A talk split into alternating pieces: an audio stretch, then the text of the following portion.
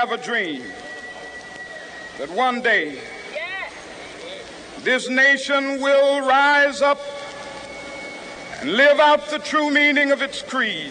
Think of the most famous political speeches and quotations you know. Together, let us explore the stars, conquer the deserts, eradicate disease. What do they have in common? The ocean. At times, history and fate meet at a single time, in a single place, to shape a turning point in man's unending search for freedom. A belief in and a promise of progress. Throughout America's adventure in free government, our basic purposes have been to keep the peace, to foster progress in human achievement, and to enhance liberty, dignity, and integrity among peoples and among nations. But what if progress isn't real? What if the long arc of history doesn't bend toward justice? Today, we're asking that question more and more because it seems like we're in the middle of a big setback. The health of democracy around the world and peace in Europe, two of our greatest markers of progress from the horrors of the past, each seemed to be fading away. Today, we're joined by Matthew Slaboch, professor of political science at Denison and author of A Road to Nowhere The Idea of Progress and Its Critics and he's joined us to talk all about progress. What can we learn from thinkers and novelists from many times and places about it? Is it real? And what's the point of participating in politics if it isn't? Stay tuned for all this and more on today's Focus interview by Spectacles. Yeah, so thank you very much, uh, Professor Slaboch, for joining us today. I'm really excited to get started. Um, so let's just jump in uh, by getting a, a, working definition of progress for our listeners. And I, I, think that's actually really important because the the word progress or symbols variously associated with progress, as you note in the book, are ubiquitous in American political discourse, even if their precise meaning isn't actually that clear. Uh, and in particular, I would say notions of progress are associated with the modern political left, uh, and to a lesser but not insignificant extent with liberals. Uh, but your tracing of the intellectual history suggests pretty clearly that that was not necessarily always the case. Progress has a more expansive and maybe even perhaps to the average American disturbing history as an idea, one that makes it somewhat difficult to pin down exactly what it is.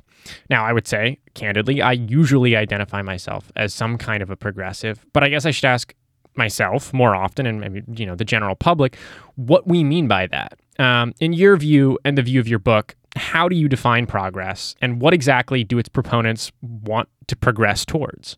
Sure. So, uh, one of the things that I would note is that, and this this is a criticism that, that I received from some reviewers of the book, is that I don't really offer my own definition of progress there. Instead, mm-hmm. I, I turn to a variety of authors living in different times and different cultural contexts and look at how they understood progress. But I think as as kind of a working definition of what the term means, we're looking at improvement of whatever sort, an improvement that is not just temporary, but that is lasting. So mm-hmm. for some authors or for some individuals. It doesn't have to be authors. It could it could be people, um, you know, uh, of a different background who who are thinking about the the future and, and thinking about change.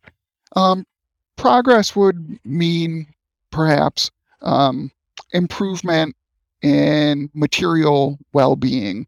Um, so generation after generation, uh, you know, wealth accumulation um, could could be seen as a type of progress. Um, for mm-hmm. others, uh, they're going to say, "Well, no, that's that's not the sole type of uh, improvement that that we can expect." You know, we we can think in terms of moral improvement or political advances, and again, moral improvements or political advances that are not just temporary. So, not just a regime change or a change from one bad political party or uh, politician to a better party and politician, but more lasting um, substantive uh, improvements over time. Um, others are going to say that that it's not merely material well-being or political or moral progress, but we can see even advances and in things that others are going to consider purely um, subjective fields like like the arts or aesthetics. Some are going to mm-hmm. say, nope, even even that is something where we can expect uh, lasting positive uh, advances there. So that's kind of a, a working definition um, of how to think about progress is is um, change, change for the better, and change that is going to be um, mostly mostly permanent. So there there might be some mm-hmm. dips, there might be some reversals, but those reversals and dips would be seen as temporary um, with the expectation that that further improvements would be added on in the future. So I'll, I'll stop there with kind of a right, you know, rudimentary definition. No, I think that's very helpful. And I think that's uh, interesting. You point out how you try to focus on what do these writers, what do these thinkers, what do these philosophers have to say on this without opining a lot uh, yourself about what progress is or what it ought to be or, or this or that. Um, and I have a question sort of in that vein because as you discuss many different thinkers, uh, you include some who wrote novels um, like Fyodor Dostoevsky, who you discussed briefly, and Henry Adams, who gets uh, basically a chapter.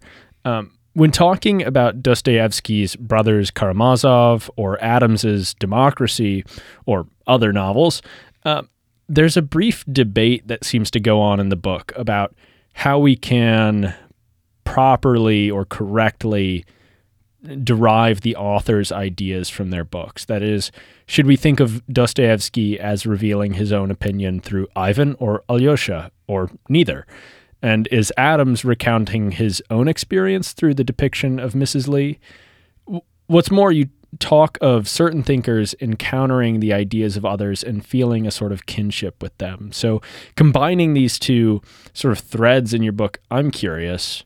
Um, not so much about uh, the book, but about you. Is there any one of these thinkers in the book with whom you especially identify? I'm just sort of curious to get to know you and, and the way you, you think about things and look at things. If there's any of these these people you feel a kinship with. Uh, so the first of the the writers who I talk about uh, in in the book in any great length is Arthur Schopenhauer, and Schopenhauer is mm-hmm. someone mm-hmm. who I encountered I think my sophomore year of, of college, and is mm. someone who's stuck with me um, since then. So if I have a particular kinship with anyone uh, in in the book, you know, there there's obviously some writers that I like more than than others there, but Schopen, Schopenhauer is, is going to be one who sticks out for me uh, for not just the ideas, but how he expresses them. Uh, you know, he's he's a deep philosophical thinker, and yet he expresses himself uh, with a sort of lucidity uh, mm. and straightforwardness that is lacking in a lot of academic philosophy. So he makes his writing, even though he's talking about you know some some really deep ideas and ethics and metaphysics and, and aesthetics uh, and, mm-hmm. and, other things, he makes his ideas understandable and, and readable. And, and one of the yeah. things that he does, you know, he takes pot shots and makes personal attacks against one of his co- contemporaries, against uh, Georg Hegel, for mm-hmm. not being straightforward, not being right. intelligible to mm. um, the average person. So it's clear Schopenhauer had had an interest in, in making his ideas things that could be received and actually right. um, understood by by people. So that that's someone who I appreciate, uh, and that's that's actually someone who multiple of the authors, the other authors in the book that I um, talk about, were were right. also appreciative of Schopenhauer. Yeah. Leo Tolstoy. You mentioned authors that, or uh-huh novelist that I write about, um, Tolstoy, Right. is um,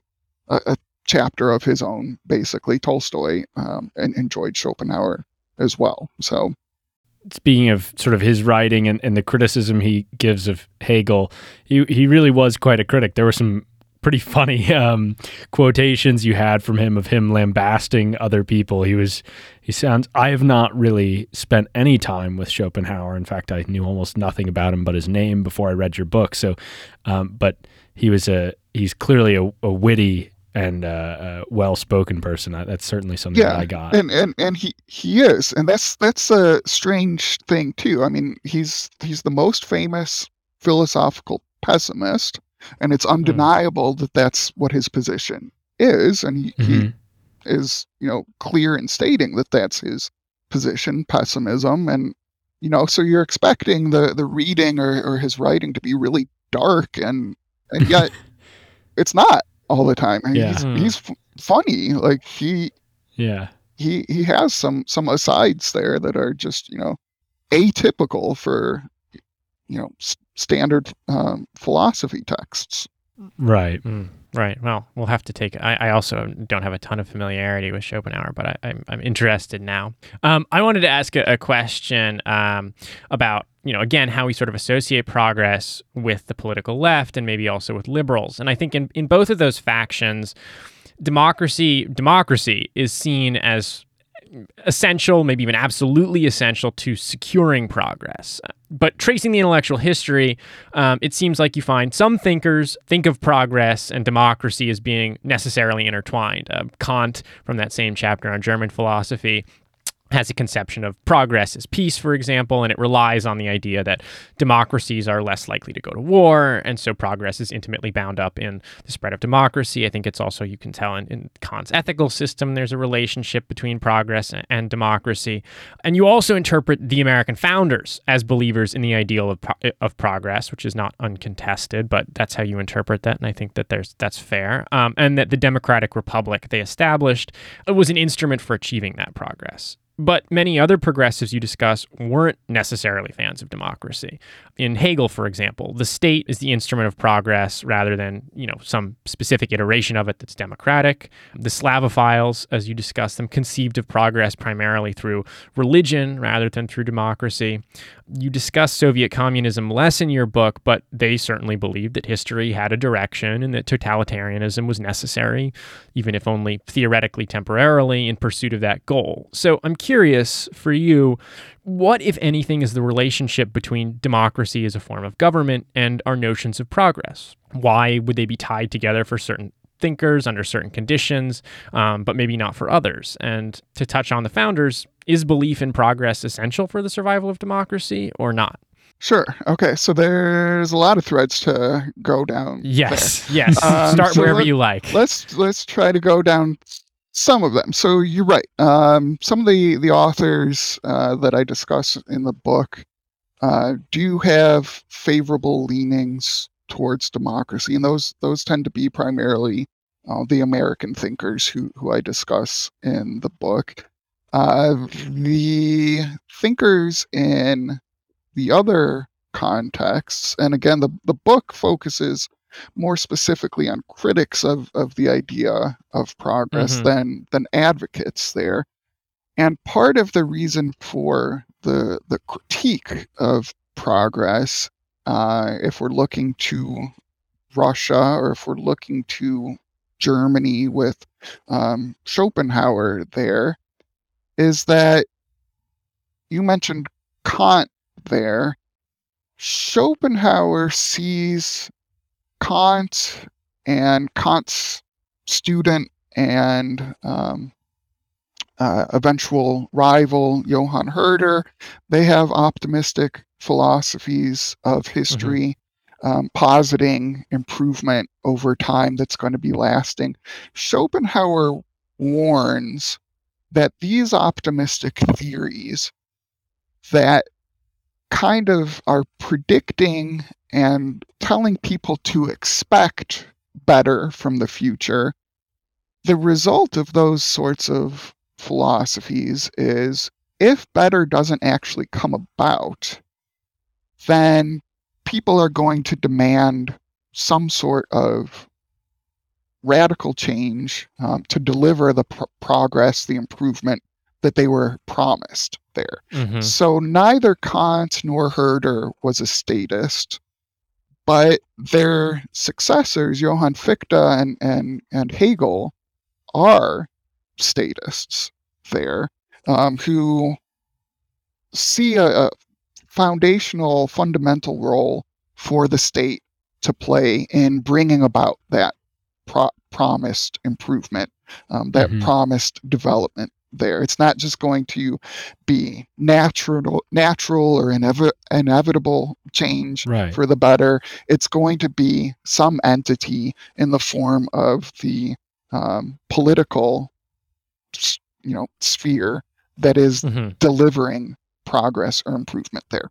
Okay, so that's that's where the kind of a Schopenhauer Schopenhauerian critique com, comes in that he predicts that telling people that improvement is supposed to happen, people are going to get antsy if it doesn't Right. actually come about. And who who are they going to turn to? They're going to turn to political leaders or or parties who say, "Here, you know, give us authority. Right. We'll bring about that improved material well-being. We'll we'll build the railroads. We'll we'll make you wealthier. Uh, we'll you know decrease crime. We'll in, increase morality. Uh, golden age, whatever it will come Right. about if if you trust in us. Um, Right. for Tolstoy in, in Russia, you know, he has similar, um, but not totally uh, identical concerns to, to Schopenhauer in that he sees uh, the potential of this rhetoric of progress to be abused, um, with political authorities justifying any of their endeavors in the names uh, in the name of progress there. So he, he looks to the West and its um, colonial advances around the world. And he says, you know, Mhm. a, a lot of the colonial movements, a lot of the empire building, those, whether it's Frenchmen or Englishmen or, or the Dutch or the Portuguese or Spanish, um, in going to different parts of the world, they justify their actions and, um, you know, Right. Uh, as civilizing missions. Uh, here we are to bring about progress to you backwards behind peoples who need it Mhm. there. And so Tolstoy has has this fear of, of the rhetoric of, of progress being used and, and abused for those so- sorts of situations there. So both Schopenhauer and Tolstoy um, are worried about statism and statism of a particular sort that's that's not necessarily or, or even at all democratic there Mhm. and so Right. the the link between ideas of progress and democracy definitely isn't necessarily a firm and total one. Where is there a link between this this vision of, of progress and and democracy? Well, it is in the U.S. and I think it's not ex- accidental that you see it uh, in the U.S. The U.S. as a young country, and you know the U.S. has this reputation as the most optimistic country on earth, and I would say in the U.S. that sort of image has been true, not not just of the left, but of, of the right as well. Mhm. Um, Ronald Reagan and his question of, of voters when he was challenging Jimmy Carter was, Are you better off than you were four years ago?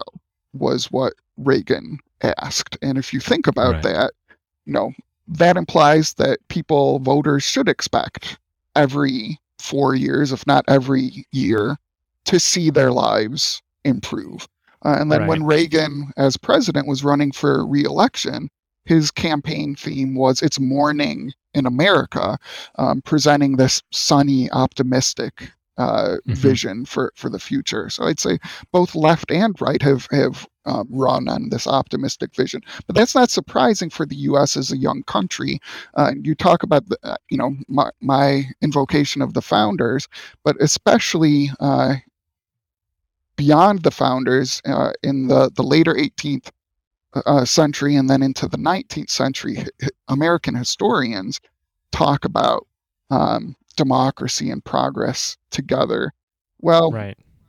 that young country, that that young U.S., um, you, you know, you wouldn't expect writers or, or authors to say, "Oh, damn it, we're going to hell right now." Like the, mm-hmm. the project has just gotten started there, so yeah. of course, you know, the, the vision is going to be, well, th- things can only get get better from from here on out, and that's that's what a lot right. of the historians paint this, you know, rosy vision of the American founding as this birth of a new moment that is going to lead to all sorts of um, advances. The the break um, from from England being you know just the start of further improvement right. there.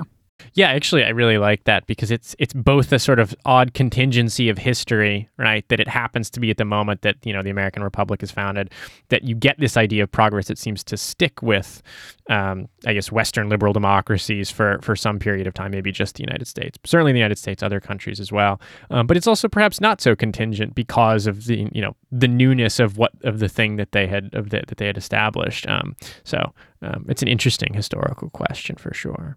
Yeah, and it's funny that you reference Reagan's Are You Better Off Than You Were Four Years Ago because Harry just this last weekend wrote an essay about progress and democracy and referenced that as sort of a set piece for the discussion. And I think it is it is very illustrative of that American optimism and that expectation of progress. Right. I have uh, one thing about uh, one other thing about these thinkers in particular. Um, and like I said, I can't say I knew really anything about many of them. I knew some of them, but I don't want listeners to get intimidated when I mention some of them because, you know, we're in this together. but I want to pick up on the nationalism thread here, looking at two of the thinkers you present. And I think this ties really well into the the question of where progressive thought leads, which you cite as a concern for many of the critics. And in the case of Hegel, you seem to argue that it, his philosophy, or you seem to present Schopenhauer as arguing maybe that his philosophy, Hegel's philosophy of civilizational progress, in some ways laid a foundation for the devastating German nationalism of the 20th century. I mean, that's intuitive enough if you believe in progress and you think of your civilized way of life as proof of that, then you'll probably end up pretty nationalistic. But on the flip side, I see a similar dynamic of a progressivism to nationalism pipeline, if you will, with Danilevsky, who was quite critical of his own country, uh, Russia.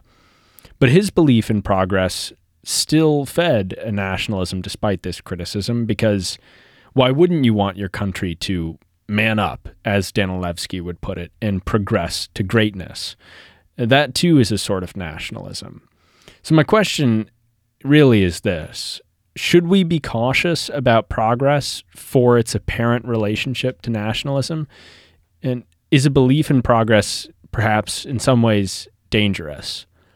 Um, so, a couple ways of thinking about that and, and considering that question. So, the, the link between nationalism and the state and progress. So it's not just Hegel uh, it, who's part of the, the story in Germany. Mm-hmm. There's also Johann Fichte to to um, consider mm-hmm. there. So with Hegel, we have prioritizing of the state, uh, and that's that's important there. And it happens to be his own state. It happens to be Prussia that that he praises there. So that's you know form of um, patriotism or, or nationalism.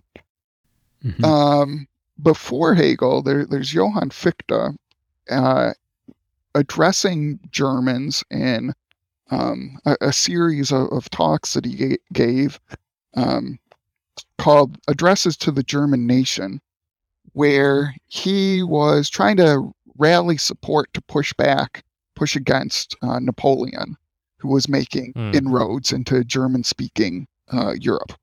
Mm-hmm. Um, and that that was at a time before Germany was Germany. It was a bunch of city states. It was Hanover and Saxony and Bavaria and Prussia right. and a bunch of mm-hmm. smaller ones that you know we we don't rem- remember today.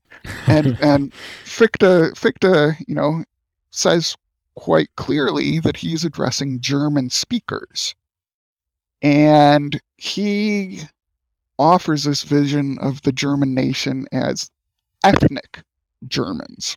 Well, that's not, of course, the only way of thinking about the nation. You know, if if we're all Americans, we have a civic conception of the nation, not the ethnic.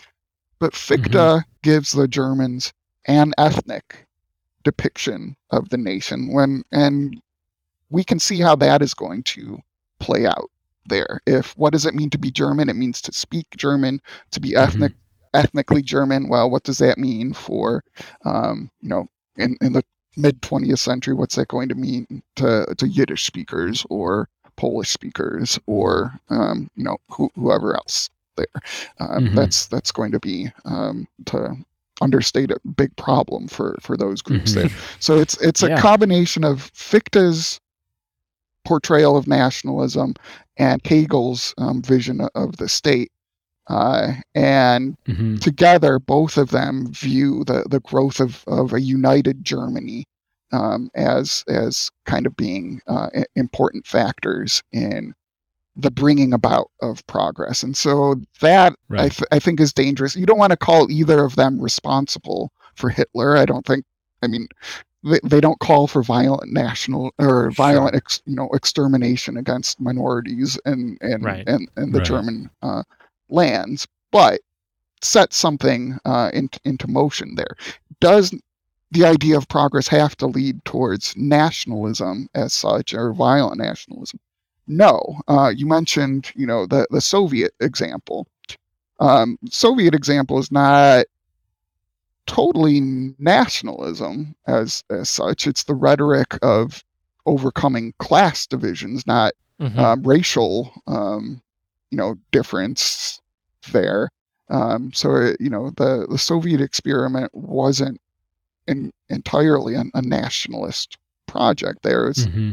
economic in focus, but what it had in common with, you know, the the Nazi uh, experiment there was was the large um, role that the state had to play uh, and and political party. So in the one case, the, the Nazis, in the other case, the Communist Party uh, and its leaders saying, "You you hand over power power to us, we'll bring about those better days um, for mm-hmm. you." Mm-hmm. Right. That's an interesting point. I'm just thinking about um, in terms of the capacity of uh, notions of progress on, on across the, the three big ideologies um, liberalism, fascism, and communism, the three big 20th century ideologies, which I think in their own ways, uh, maybe you could associate liberalism with the colonial project, um, and then fascism and communism obviously have their body counts. Um, uh, so it's interesting, right? And, and all have that, that, that relationship to progress, which even as those those ideologies are are in conflict with one another, um, um, all have within that relationship to progress potentially there's there's there's a space or a role for extraordinary violence um, to play. Yeah, and I I just have looking at Russia, not the Soviet Union, but uh, contemporary Russia and nationalism. I think that this is an important thread to pick up on uh, because clearly Russian nationalism is alive and well, even if it isn't amongst the public. Now, maybe it is, maybe the opinion polls aren't reliable, whatever. But regardless, it certainly is alive and well amongst leadership uh, to the extent that it is having a vi- visible effect today with the invasion of Ukraine. So it's certainly relevant to talk about Russian nationalism, yeah. but. Russian politics is also one of your areas of expertise, and it's so I, th- I, I wanted to bring it up here at least once. Um, one thing that you talk about as having some effect on Russian thought and philosophy with the with the thinkers that you discuss is Russia's peculiar position vis-a-vis Europe. It sits sort of on the periphery and it's sort of long been torn between westernizers and Slavophiles, who you've mentioned briefly. But besides the geographic situation, I was also struck by the similarity between Tolstoy's rejection of progress and Putin's, strangely enough. Tolstoy insists on fate over free will as the determinant of our lives, and this is just what Putin said about the invasion of Ukraine that it was fated to be and it had to happen, and that the Russian people had to be reunited in this way, that it was out of his control. Do you think that there continues to be any sort of, let's say, contiguous string of Russian th- thought that you can trace all the way back to you talk about Nicholas the First uh, and and Tolstoy and and Dostoevsky and all these people all the way back to there. Do you think that there's this sort of contiguous thread of Russian thought that we can trace that continues to have an impact or an effect on Russian thought and opinion and philosophy today? Or is that perhaps too much of an essentialist view to take, as if there's some sort of deeply embedded Russian uh, sort of intrinsic character? Yeah, no, I, I don't think it's too essentialist there. I absolutely think that we can look at events of today with some sort of eye towards the development of Russian thought over the centuries um, and consideration of Russia's place in the world. So for for listeners, you know, not familiar with with the terms Slavophile and and Westernizer, there, what what we're talking about, just breaking the kind of the root of, of yeah. the the term Slavophile. So the Slavs are an ethno ethnic linguistic group. Um, Poles are, are Slavs, Czechs are Slavs, um, Slovaks are Slavs, Serbs, Croats, Slovenes, um, Ukrainians, and, and of course the, the biggest um, group of, of Slavs is is the Russians them, themselves, um, with millions of, of speakers not not only in Russia um, but also in um, neighboring states today. Um, so Slavs, that's who we're we're talking about, and the the file, you know, the the same root as philosophy or Philadelphia, you know, love of. So the Slavophiles love lovers of, of the, the Slavs and particularly Russia and Russianness. Slavophiles mm-hmm. of, of the 19th century said that Russia's destiny lay in being more authentically Russian. Um, mm-hmm. So for the, for them, that meant you know the czarist system, good. Um, the traditional agricultural um, system, um, communal based, uh, was was good. The Orthodox Church, good. Um, their opponents in the 19th century were right. Westernizers who wanted Russia to more closely resemble Western Europe, and right. the modeling of parts of Russia after Western Europe began under um, Tsar Peter the the Great there who moved, you know, famously the, the capital of Russia from Moscow to the newly constructed, he was responsible for constructing St. Petersburg, right, you know, on the on the right. coast, uh, the, the Baltic coast, to, to physically bring Russia closer to the West.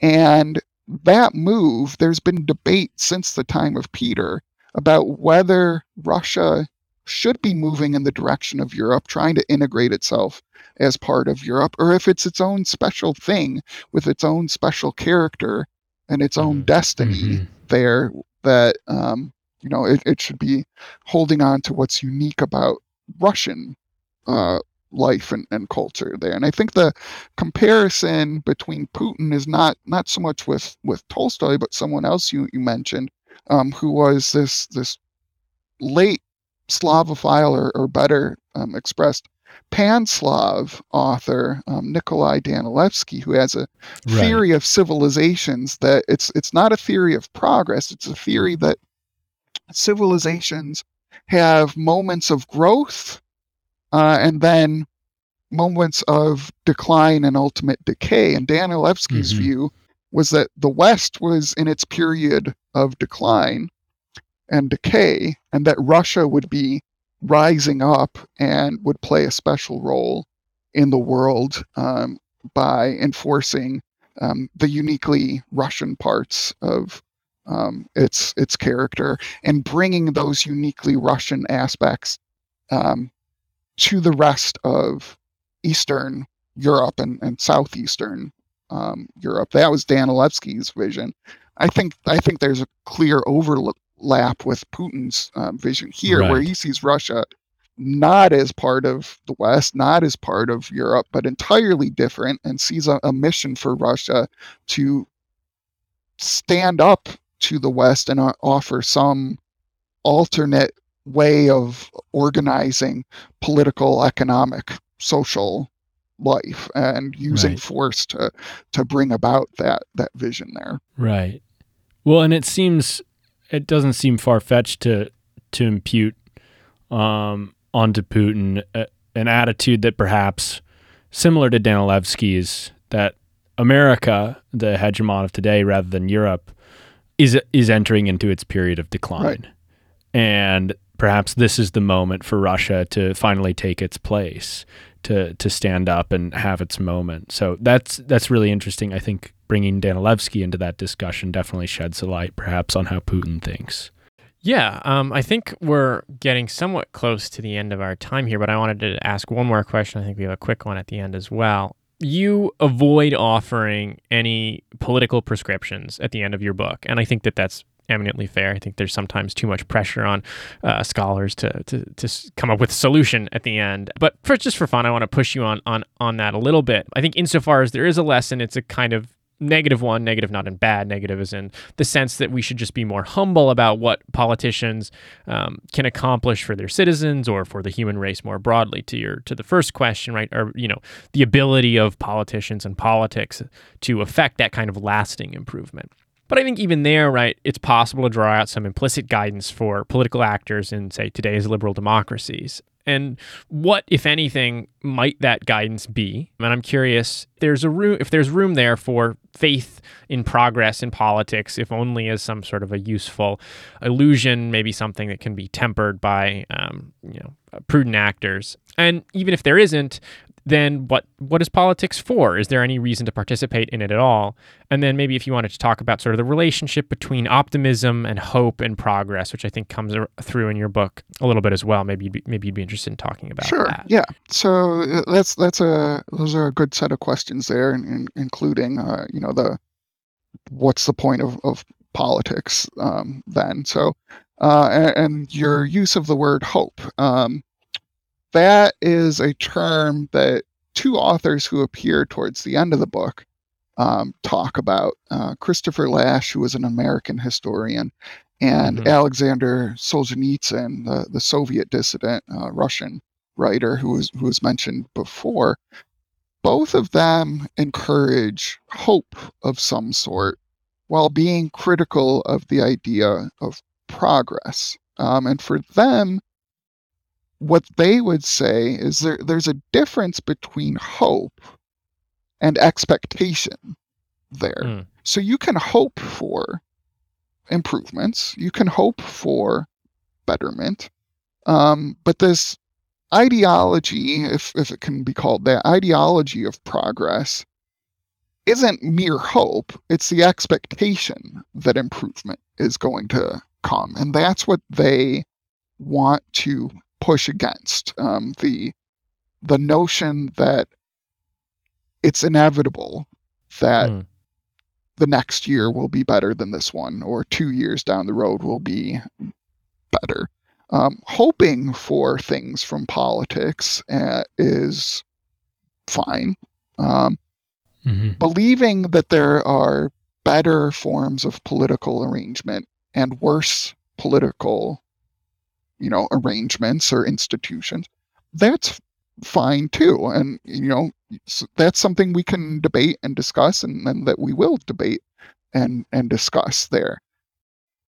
I, I think you're right in characterizing, you know, my, my conclusions or rather these authors' um, conclusions and, and saying, you know, it's, it's somewhat of a negative conclusion in that none of the authors that I'm talking about says to put your faith in politics to bring about permanent solutions because mm-hmm. each generation is going to have its own challenges, its own problems right. there. And it becomes dangerous to give to any one political party or politician, leader, um, to to put all of your expectations onto to that person or, or party um, with the expectation that they will be able to solve all of your problems there. That kind of takes away ownership from yourself um, as an individual to consider what you can do to improve your um, mm-hmm. your experience, your your life there. Um, if you if you give that much power to any particular election there, yeah. that kind of makes you fatalistic as as an individual here, where your mm. prospects for success or failure hinge on the outcome of an election there. And I think any of these authors want to say, you know, that that might not be true. Uh, every mm-hmm. every election of my lifetime has been portrayed as the most important election of my right. lifetime. Mm-hmm. There's something, you know, I would I would say here, um, you know, wrong about that. That every election is drummed up to be this make or break, do or die moment here. I don't I don't think that's good for democracy here. Mm. Um, you know, mm-hmm. Democracy ha- has a, its virtues, its values. It's obviously, um, you know, better than most, if not all, alternatives here. Um, but I don't think we want to be moving in a direction where we see each and every election as this black and white moment of, you know, side for good will will win or or or lose and and you know again I, I think the the takeaway is consider what you can do for your your local community what you can do for yourself independent of mm-hmm. of the mm-hmm. state independent of mm-hmm. who is in charge at any g- given time yeah um it it's you know it's not probably not realistic to expect um, that that all of your problems will be solved by um, someone other than than yourself here yeah and i think that's that's a that's an interesting and it's a difficult idea to process um, when you know you become convinced that that particular elections are of legitimate uh, life changing consequence. But it's an important thing, at least, to attempt to struggle with. That it's it's more complicated than that. And the last thing I have, because we've already taken much of your time, and thank you again for for for sitting with us and talking with us. But the last thing I have, very quickly, just to give our listeners a little takeaway. You taught or you do teach now, maybe I, I don't know which, um, a class on politics through film. And I'm curious if there's any movie that comes to your mind as being particularly worth watching for Harry and I, or for our listeners, um, for its interesting discussion of the idea of progress. One of the things, the the way I ended that course the first time that I taught it is that we looked at mm-hmm. both uh, utopian and dystopian films, and so mm. ut- the you know the ideas of utopias and dystopias both relate uh, in a way to visions of, of the future, of, of course, and, and visions of the future connect to think about uh, thinking about p- progress or, or change more more generally there. So, you know, uh, we we looked at Metropolis and we looked at 1984, and then um, I actually just because it was timely um, showed a movie, uh, a, a Czech film actually that's not particularly well known, and I can also say it's not particularly um, it's not particularly great as a film adaptation, but um, it's called The White Disease, and what you see in the film, um, you know, it it makes a lot of connections to our own time of of COVID there, and you mm. see hmm. some some connections there um, that mm. kind of force you to to think about again just how many of the problems that we're experiencing now are kind of timeless in a way. Other right. people, other societies, different parts of the world have had to deal with similar issues before, which you know, again, connecting to the idea of progress, what does it mean that, oh man, some of these same things um, that we're having a problem with, others had to deal with um, as as well. So you know, I I, mm-hmm. I don't want to be that negative Nelly, uh, you know, saying give give up on on everything, and, and I don't think that's the the point or the, or the uh, purpose right. of, of, the book or what any of the right. authors that I talk about would would say. You know, um, you know, notably they, they all kept on living as long as they could and uh, you know kept on writing and kept on having interests through through their lives they right. didn't become you know totally divorced from from the world there um, but I, I, think those those films you know are are worth looking at and, and considering there you know metropolis and um, the, the film ap- adaptations, and there have been various ones of, of 1984. And then, um, if you want to get a kick out of something that is, you know, again, it's it's not super strong in in terms of art, artistic merit, um, but but the White Disease, um, which mm. you hmm. can find on, mm. on hmm. YouTube, I think. Um, you know, you'll you'll you would make some some connections to our own um, time. Yeah. Well, actually, I was just reading on that note. I was reading a book that's this is much drier, um, a history of global trade, and then talking about the economy of Europe after the end of the Black Death and how um, all these workers' wages started going up, and then there was inflation, uh, and it reminded me that, that maybe oh, things don't ever change. Um, so oh, that's geez. a little bleak, but um, uh, uh, thank you so much for joining us. The book for our listeners is A Road to Nowhere: The Idea of Progress and Its Critics. Um, it's quite accessible, not too long. If you're interested in in um, being exposed to a, a, diverse range of thinkers, some of whom you've probably heard about, many of whom you have never heard about, I'm like sure. Me. Um, uh, it's for you. Um, so I, I, would recommend it. It's um, linked in our show notes. Linked in our show notes. That's right. Um, so thank you so much for coming on, Professor. Um, and thank you yeah. both. This this was fun. So well, good. It was fun for us as well. It was lovely to have you. Hey, we need your help, and it'll only take 10 seconds. Our dream is to build a home for the stories that matter for democracy. But to keep that dream alive, we need to grow this community. So, if you've been enjoying spectacles or you learned something from this episode, please consider sharing it. It's super easy. All you need to do is click one of the links in the show notes to share this episode via Twitter, Facebook, LinkedIn, or email. Thanks for your help, and thanks for listening.